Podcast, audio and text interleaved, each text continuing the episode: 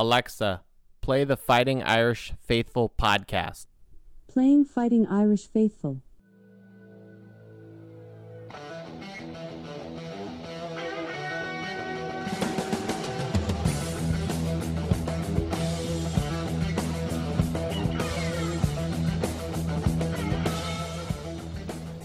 You're listening to the Fighting Irish Faithful show, where it's playoff time, and who cares if Notre Dame got in with one loss? Tonight, we're going to recap Notre Dame's ACC title game, and we're going to argue why Notre Dame deserves to be in the playoffs. Going to put that one to rest. And can Notre Dame rally after such a loss to Clemson as they go into playing the Rose Bowl versus Alabama? So let's get straight into it, everyone. Pour yourself a drink. Let's go, Irish. Three wide receivers right. They're going to go for two.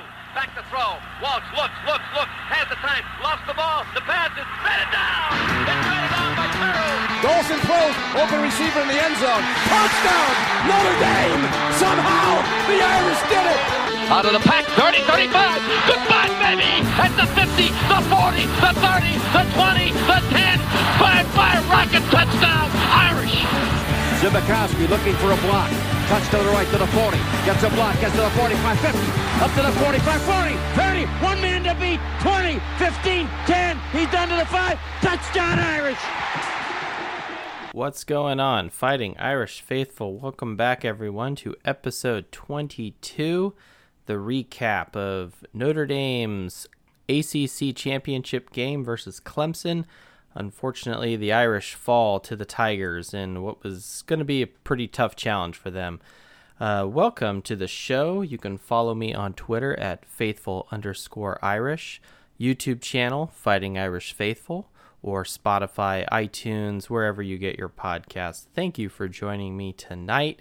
We've had a couple of days here to decompress. Uh, didn't come up too fast with a podcast. Didn't want to get the bends. It was it was pretty much a, a therapy session was required um, after the game. Uh, lots of, of that going on. I partially blame myself, everyone. Um, I uh, am never going to buy a Shackleton scotch and try to use a Scotch Explorer to uh, personify or as a metaphor to Notre Dame and their challenge. So I, that one's on me, and I should have uh, bought the Glenlivet instead. So I take full responsibility for my actions. It will never happen again. Uh, tonight, we are not drinking scotch. Uh, no, it's not a New Year's resolution happening right now. Um, I was actually ill during the game um, Saturday afternoon. I don't know if it was nerves for the game, uh, anxiety, uh, the Christmas season, and work stress all compounding. Uh, but I was ill, had a headache, had body aches, um, the chills, literally. Uh, I don't think I have COVID. Yeah, I did not have any alcohol at all during the game, so maybe that's another reason why. Uh, usually, and I had I had picked up some good beer, some good German beer. Uh, it's still in the back of the fridge, but it's not going to get touched for a little while until I shake this bug. So anyway, let's stop talking about my health and let's uh, get into this. So, quite frankly, the game started off quite decently for Notre Dame. Their first drive, they get the ball right away, which I was okay with. If you go back to last week's podcast, I said Notre Dame needed to start it fast, and so them getting the kickoff first, being the first to go on offense, would play into the overall strategy. And the Irish go 11 plays, 46 yards, and chew up almost seven minutes of clock time. It ultimately results in a Jonathan Doerer 51 yard field goal. It would have been nice if that was seven points, but a few um, incomplete passes and tackles for loss, some good defensive stops by Clemson forced the Irish to kick a field goal. On Clemson's first offensive possession, they marched down the field 46 yards in about three minutes until Kyle Hamilton intercepts the ball. He runs it back 14 yards, which is ironic because that's his number. It's also my favorite football number. Um, and the Irish get the ball again right away. On our second possession, we get down into the red zone. Uh, again, just some failed attempts, and we have to settle for another field goal. Unfortunately, this one we miss from 24 yards out, and this is becoming a very irritating theme here with Jonathan Doerer missing field goals within 30 yards. It's it's quite upsetting. He can hit the long bomb, but it gets closer somehow that gets harder. I'm not really sure about that. I'm not a kicker, so I don't know about all that sort of thing, but uh, maybe it's some sort of aim small, miss small kind of thing. But the Irish end up, after those possessions being three points to zero for Clemson, where really it could have been 14 to 0 at the beginning of the first quarter. How differently would this game have been if that was the case? But then right after that, Clemson in three plays goes 80 yards and scores on an Amari Rodgers uh, touchdown. Definitely not what we want. Now, the following possession, Notre Dame's third possession, we're making progress. We're getting down the field, and it's fourth and three. I think we called a beautiful play, and Avery Davis gets the ball thrown to him by Ian Book, and it's right on his hands, and he drops it. And it was just heartbreaking. And I don't think the team ever recovered after that. Um, it just went downhill. The two biggest things that I can put on this game are are faults in the red zone and the explosive quarter for Clemson. First, the red zone stalls. Notre Dame before the game was ranked 81st in red zone scoring and 77th in red zone touchdown percentage, and it only got worse um, after this last game. Um, so that's the, I think the biggest problem that Notre Dame has is they are not scoring in the red zone and they're leaving points out on the board. In Brian Kelly's post-game press conference, that's something he said is that we cannot leave points on the board. And well, quite frankly, that's what's happening. They're they're off the board. They're still out there on the field. There's nothing you can do about it now. The game's over. Next is in the second quarter, Clemson scores 17 points to our zero, and uh, it's absolutely horrendous. And if you go to last week's podcast, I said that in all of these New Year's Six bowl games that Notre Dame has played, the Alabama game, Ohio State, Clemson of 2018, all of those three games, the opponent had one quarter that was explosive. It was either the first or the second, and Notre Dame didn't score a single point. And that's exactly what happened this past Saturday. It was atrocious. And how different would this game have been if Notre Dame was up 14 to 0 but then Clemson comes and scores their 17 points. It's still just a 3-point game going in at halftime. You know, there's something you can work with. When you're down, you know, by that score going into halftime, it's got to be one hell of a speech and we know Kelly is not prone to giving the best uh, motivational speeches. I just don't think it's in his nature. I think that's more of a Dabo Swinney kind of thing. Next thing that did not go well for the Irish was rushing. Um, this is pretty much flipped from the first meeting between Notre Dame and Clemson earlier this season. In their first meeting at Notre Dame, Notre Dame had 209 rushing yards to Clemson's 34. Saturday, Notre Dame had 44, Clemson had 219. So totally flipped there. Um, I'm not really sure what happened. Clemson just certainly had more juju going on. I do know that we allowed Lawrence to have 90 yards rushing, so that I'm sure plays into it. And Ian Book had minus 35 yards, so that certainly is not helping our rushing total. He was frantic, running around in the pocket, didn't know what was going on, it seemed. His receivers just could not get open our receivers seemed to just be running straight into their defensive backs, or they were dropping so many guys in coverage, um, and we're looking at third and long. There's not much you can do, um, but hey, it is what it is. When it was 31 to three going into the fourth quarter, Clemson ended up settling for a field goal, but it was about that time, and right before Chris Tyree gets his touchdown, but right before that, Clemson almost went up 38 to 3, which would have been tied if that's how the game ended. That would have been tied for the worst defeat ever by Brian Kelly. That game is in 2014 to USC, where Notre Dame lost by 35 points. This game easily could have gone to that level of hell. Fortunately, that did not happen. One thing I found very strange is as Notre Dame is getting their ass whipped on national television, how Brian Kelly is just it just seems he's just standing on the sidelines.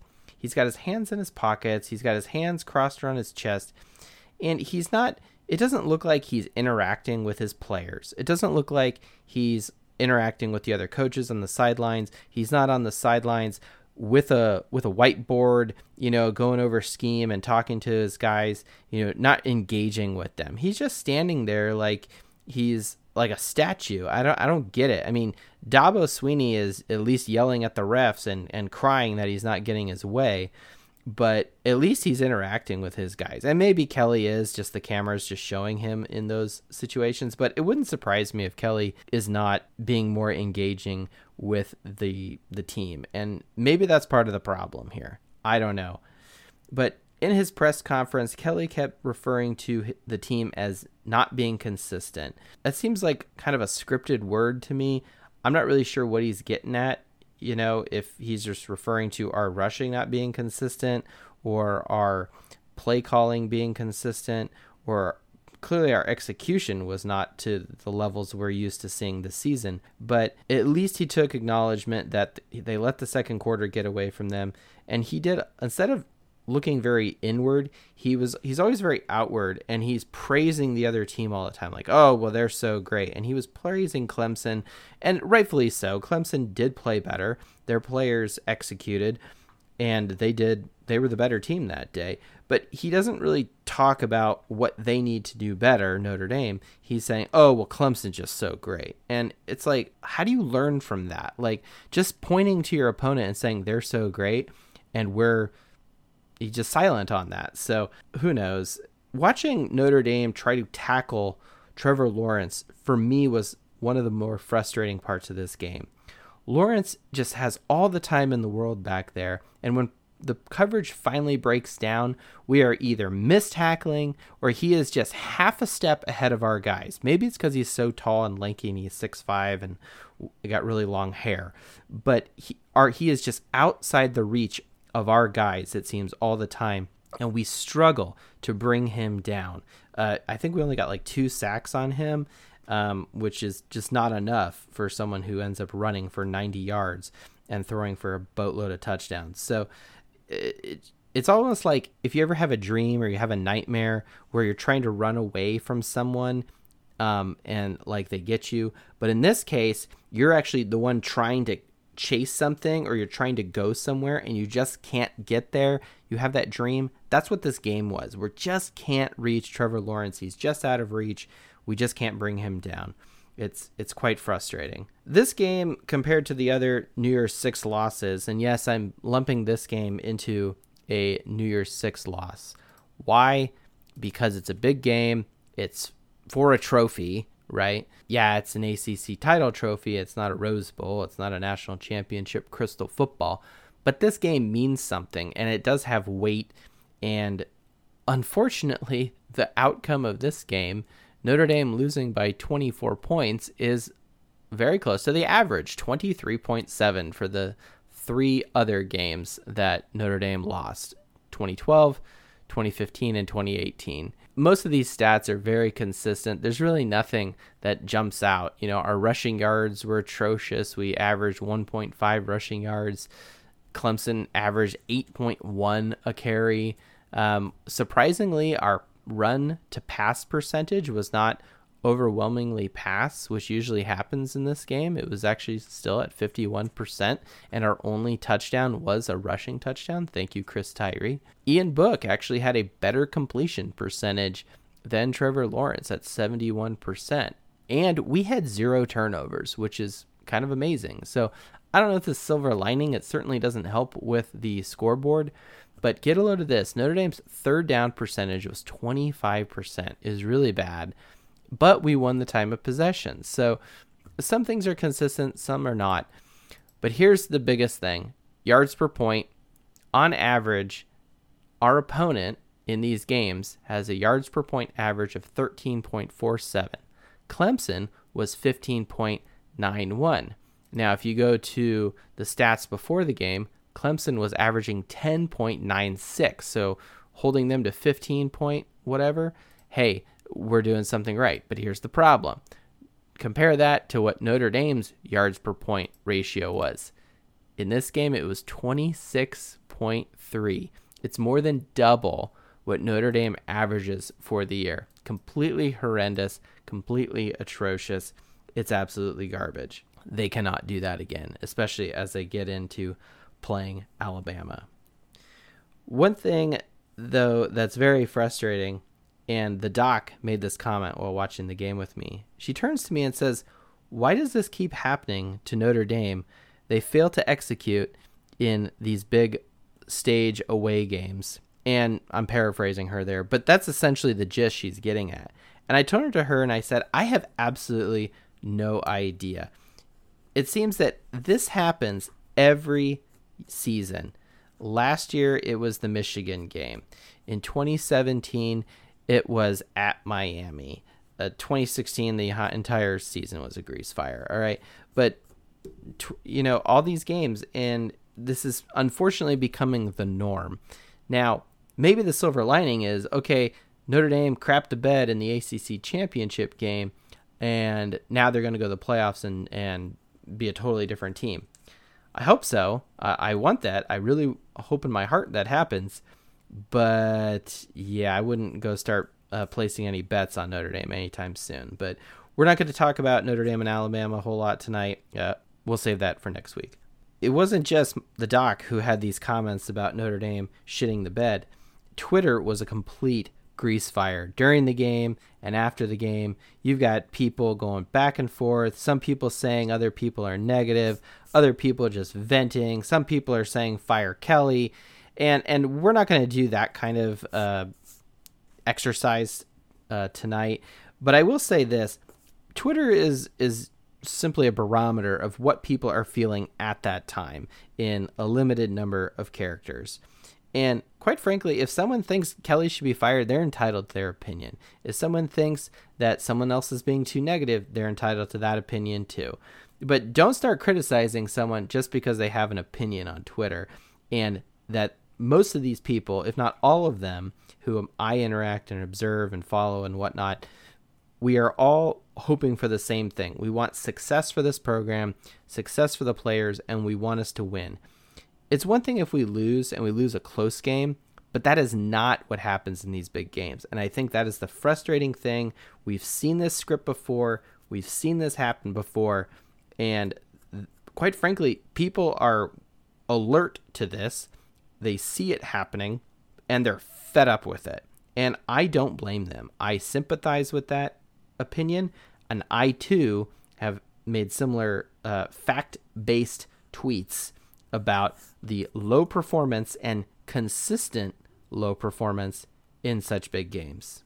Anyway, Notre Dame still makes the playoffs at 10 wins and one loss for the season, and the committee thought that was okay, and quite frankly, they are 100% correct. Uh, first, number one is Alabama then two Clemson, three Ohio State, and four Notre Dame. Now, two of these teams have a 100% win percentage, whereas Clemson and Notre Dame are both at 90.9%.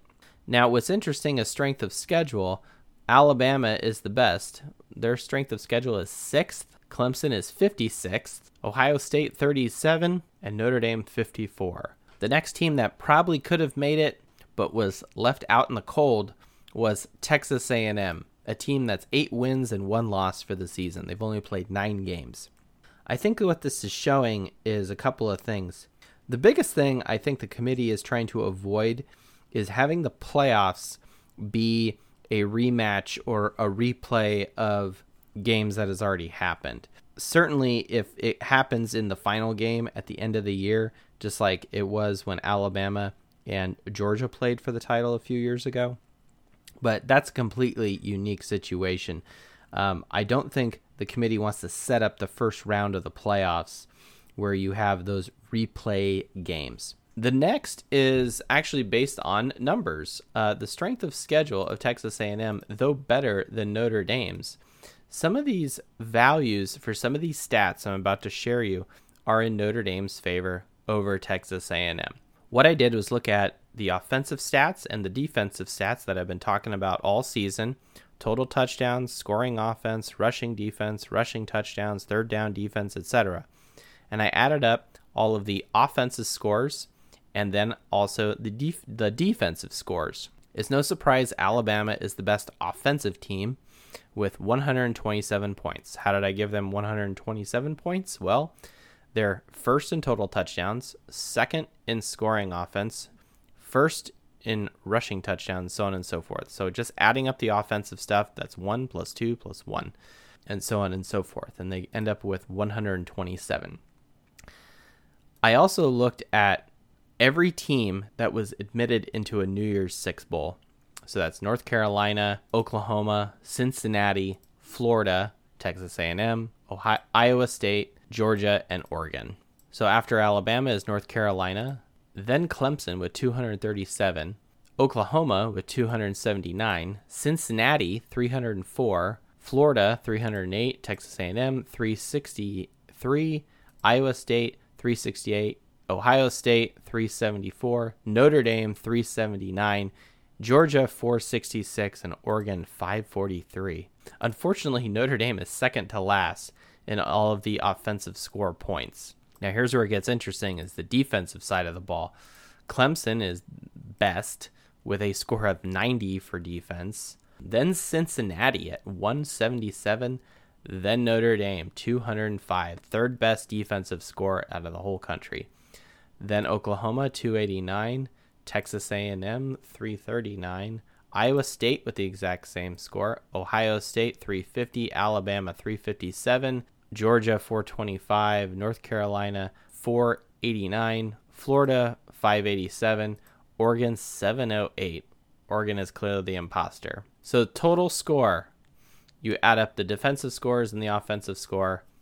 Clemson ends up being number 1 with 327 points. Then Cincinnati with 481, then Alabama 484, Oklahoma 568, and then Notre Dame 584. Next is North Carolina with 636, then Texas A&M 702. Jump back down to Ohio State, they're at 724. Then Georgia, Florida, and Oregon. So, if you actually go on merit of actual points based on offensive and defensive stats, and where each of these teams ranks relative to everyone else, it sort of normalizes their performance. Now, granted, strength of schedule has something to do with this, but strength of schedule aside, Texas A&M has a strength of schedule of 14, but their points are 702. Notre Dame is over 100 points better at 584. Plus, they've played more games and they defeated the number one team in the country at one point. Now, granted, some of their players were out. Lawrence was in there. They were it was a home game. Yada yada yada. Okay, I get it. But let's look at my favorite stat: yards per point. It's no surprise Alabama is leading 10.94. Then Clemson, Oklahoma, Cincinnati, then Florida, Ohio State, Georgia, Oregon, then Notre Dame at 12.93. North Carolina, Iowa State, and Texas A&M is at the bottom of yards per points of all these teams at 13.79. So, based off of all this, the actual values of the numbers Texas A&M is putting up versus Notre Dame, they do not deserve to be in the playoffs. If they had jumped over Notre Dame, Notre Dame would probably be at fifth or sixth. Texas A&M at fourth, um, but then Texas A&M would have played Alabama again, and I don't think the committee wants to do that. Have that first round of the playoffs just be another SEC game. They don't want that. That being said, uh, they're out, and I think you could actually make a better argument for why Cincinnati should be in the playoffs versus these other teams. They're 100%. They have not lost a game. Their yards per point average is better than Notre Dame. Their scoring margin is also really good. They're beating teams on average by 23 points. Alabama is, of course, at the top of that list, beating teams by over 30 points. Oregon is at the bottom at 6.4, and Texas A&M 10.6. Your Fighting Irish right now, their average margin of victory is 16.6. So not too shabby. So that is why Notre Dame deserves to be in the playoffs, not Texas A&M. Also, let's not kid ourselves here. College football is a little bit of conspiracy, a uh, little bit of some uh, cigar and brandy kind of talk that always goes on in the background. We don't really know what goes on with this secret uh, committee that meets um, in strange uh, locations. But the committee is definitely they're doing what they think is best for college football, and also what's going to bring in the most TV viewers. Because quite frankly, there's going to be no one at these games um, due to the COVID thing, and where are they going to get the good ratings? They're not stupid. They know that Notre Dame will draw in all the silly Notre Dame fans that are going to watch their Irish play. And if they bring the Irish in, um, it'll be a high high ranking viewership, and there'll be more money to make versus Alabama and Texas A&M. I mean, let's not kid ourselves. All right, that is what happens in these games. I'm sure that also factored in. I know no one wants to hear that, but that's also truth. Sometimes the truth really hurts. But anyway, uh, this week I don't have a, a, glass of scotch to toast to him, but uh, the toast, metaphorically, as I hold up my water here, this week goes to Jeremiah Owusu-Koramoah. He is the award winner of the Butkus Award for Best Linebacker in the country. Congratulations to you, sir. Um, he has 11 tackles for loss this season, 38 solo tackles, 56 total tackles. He's actually tied with Kyle Hamilton the total tackles, but one interception and one fumble return for a touchdown. I guess they're they're calling that uh, that strip of ETN in the uh, the Clemson came for a touchdown, a uh, a, a, fumble return. So good on him. Uh, a definite leader of the team. Um, someone who I think game in and game out we can rely on. A true leader and someone who is taking ownership of the team. In his post game press conference, he flat out said that as a team, we didn't execute. He even put some plays upon himself where he himself did not execute. This is someone who is not making excuses, someone that is not shying from responsibility, someone who is embracing leadership, and someone who leads by example. So um, he's also just a complete monster out on the field. I love it. So the toast to you, Jeremiah Owusu-Koramoah. Then Ian Book, in his press conference after the game, he uh, talked a lot about how he just wants to go in and watch film, talk with Coach Tommy Rees, um, and how the team wants to play again. They're going to embrace this loss and learn from it and then move on. And um, I think that's a very positive and the best outlook we can ask from these players um, it doesn't look like they're packing it in. It looks like they want to learn from this. They want to get back to work. Which brings us to my last point of the, the day. Can Notre Dame rally from this? Can this loss fuel Notre Dame as they go into the playoffs? Bowls started today. I think the first one was the Appalachia State game or something. But can Notre Dame rally from this? Can they look in themselves in the mirror? Remember this feeling of how it felt to lose by 24 points on the national stage. And can they overcome this? Right now, Alabama's favored by 19 and a half points. It's completely ridiculous. And there's some good reason for that. Alabama is a very good team. We're not going to talk about Alabama versus Notre Dame. We'll do that next week as we get ready for the new year. But I hope that Notre Dame, as a team, as a group of players, young men, can come together, recognize their faults, recognize where they need to work on, and improve on that. That is my hope. That is the only thing we can do other than believe in yourself and just have pride as players representing the Golden blue that's all I got for you guys this week. Enjoy your Christmas coming up in four days. Really hoping everyone has a wonderful Christmas holiday with your family or virtually with your family. Everyone stay safe out there.